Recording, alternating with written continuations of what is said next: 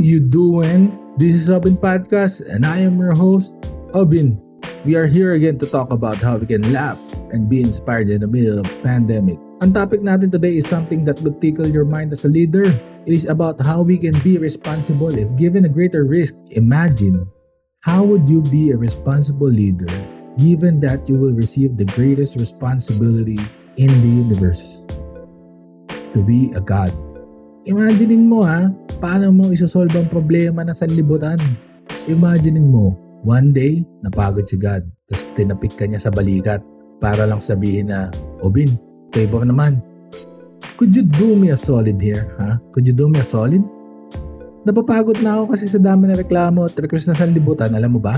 Gusto ko muna magbakasyon. Baka pwedeng palit ka muna sa akin, mga one week lang. Siyempre, ako naman si Oas, nakakala mo magaling, sasabihin ko naman, Sure God, ilan ba? Wala na ba iba? Naman challenge yan eh. Kasi, aba, once in a lifetime experience yan ah. Now, ang tanong, what would I do if I am a God for a week?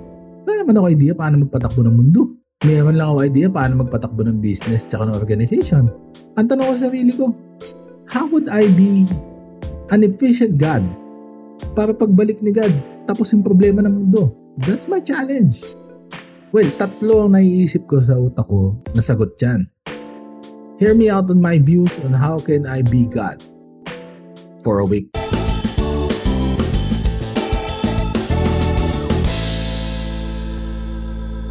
Number one, I would give everyone the satisfaction. This is the first order of business. If I would do a simple root cause analysis, then I would make this my top priority.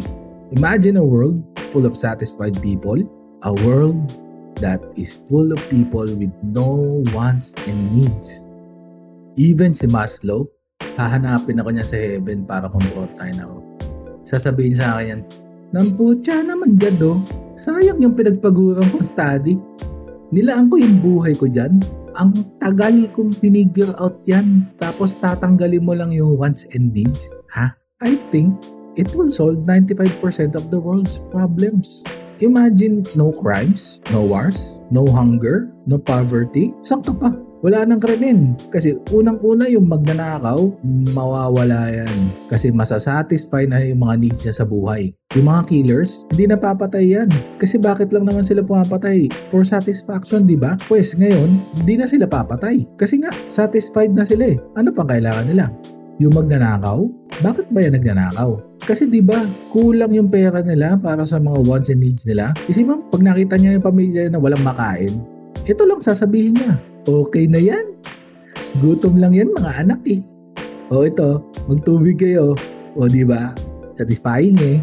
Pag wala silang kuryente, sasabihin niya, okay lang hindi ba kahit mainit? Ang sarap nga eh. Parang nga tayo nagbabakasyon sa Sahara Desert, di ba? O kaya sasabihin niya sa asawa niya, ano ka ba mahal? Okay lang yan kahit madilim yung bahay natin. Pagtulog natin, bukas maliwanag din yan, di ba?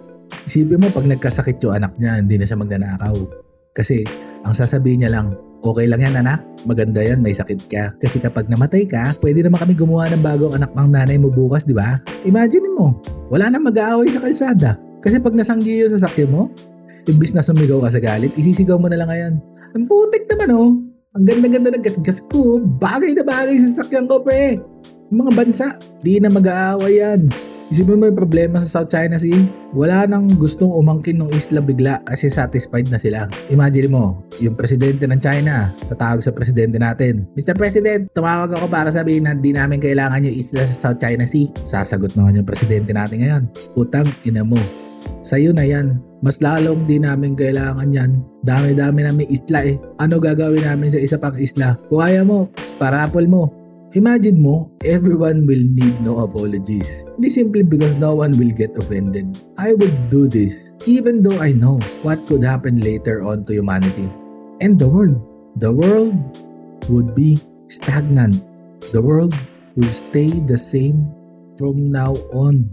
Imagine, there will be no innovation anymore because all the scientists and inventors will disregard their thirst to solve the needs of everyone in this planet. People will not strive to be the better versions of themselves just because they are okay with them not fulfilling their dreams and aspirations simply because they are satisfied with where they are right now. I want people to stop thinking that they need everything even though some of them are in a better position because they are blinded thinking that their wants are also their needs. At gagawin ko to sa simpleng dahilan na ako bilang God na introvert, ayokong makarinig ng mga boses sa tenga ko na ng samot-saring tao. Wala akong panahon para makinig sa hinaing ng mundo. Malamang niyan tatawagan ko si God. Siyempre, na naman siya cellphone. So, paano ko siya tatawagan? If magpe-pray ako. So, ganito yung prayer ko. Hey, former God, mali ka na nilagay mo ng kapalit? Introvert ako eh. Gusto ko tahimik lang. Ayoko nakakarinig na madaming boses. Tsaka wala akong panahon para sa mga crap ng mga ibang tao sa mundo. Number two, I would make everything equal. Imagine a world with no differences. Second order of business is to abolish religion, race, and politics. This is causing so much harm by dividing humanity. I know for a fact it would stop religious wars and religious killings. Did you know that according sa history ng mankind, eh, may mga taong napapatay dati dahil lang sa war sa religion? Or kapag sumalungat ka sa religion, tatanda mo si Galileo Galilei, napugutan siya ng ulo, di ba? Dahil sinabi niyang sun is the center of the solar system. Which during that time, salungat sa sinasabi ng religion. So ang ending, ngayon, tama si Galilei, mali yung religion. Mababalik mo pa ba yung buhay ng taong nakadiscover ng tamang opinion sa solar system? Imagine mo, ano pa nagawa niyang mga discovery kung nagtagal yung buhay niya? Eh wala eh. Pinugutan siya ng ulo dahil sa lungat lang eh. I will make every religion equal. How would I do this? Simple. I would convey the message in a godly fashion. Magiging apparition ako.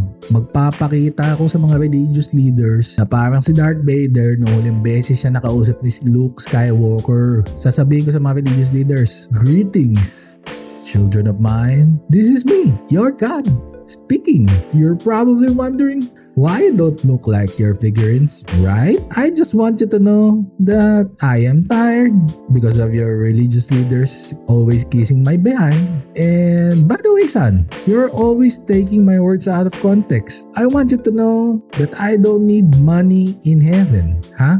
So stop collecting donations from your members and pay your taxes. Because the world needs it. Oh, and before I go, your religion is not greater than any other religion out there. You're all equal, my son. Stop calling me with names. Did you happen to see any other gods with me right now? None, right? None. So that means I am the only one. So stop fighting with other religions. You're just dividing humanity. Please spread the word of me. Peace out. And that's it. Just like that, I'll vanish in thin air. The next, a-abolish ko yung race. As God, I will make my social media account that I will make a live video so that I can target all of the demographics. Tapos ang title, Spread the Good Word. Dito kasi simulan yung video syempre. Hey, children of mine, listen. It's me, the creator. Simula ngayon, wala na magiging differences sa kulay, sa facial features, tsaka sa language. Lahat kayo magiging color blue para equal. Tapos lahat kayo, may subtitle na lalabas sa baba tuwing sasalita. Tapos lahat kayo, lalagyan ko kayo ng subtitle sa baba para magkaintindihan kayo kahit iba-iba yung lingwahe nyo. Simula ngayon, wala nang questions about whose race is superior ha. Oh, and by the way, follow, like, and subscribe to my account. We will be having some giveaways here in my channel so stay tuned. I will give away 1,000 blessings to 1,000 lucky subscribers. Now as a god with social media account, as I am browsing my Twitter, Facebook, I may be surprised that users there are ready to hurt each other because of politics. This is my reaction would be, Oh my self. What is happening with these my own forsaken people here? That's the time I will abolish politics. I will talk to the leaders of every nation. Sasabihin ko na wala nang mangyayaring botohan sa susunod. First of all, may satisfaction na yung tao. Di na nila kailangan ng mga bago leader na kanilang bansa dahil wala nang crimes.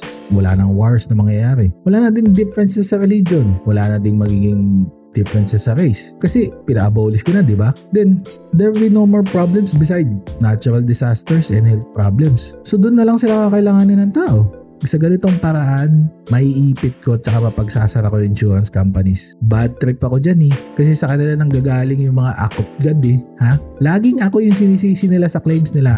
What do you mean? Ako may kagagawa na natural disasters? Ano? Trip ko ba gumawa ng lindol?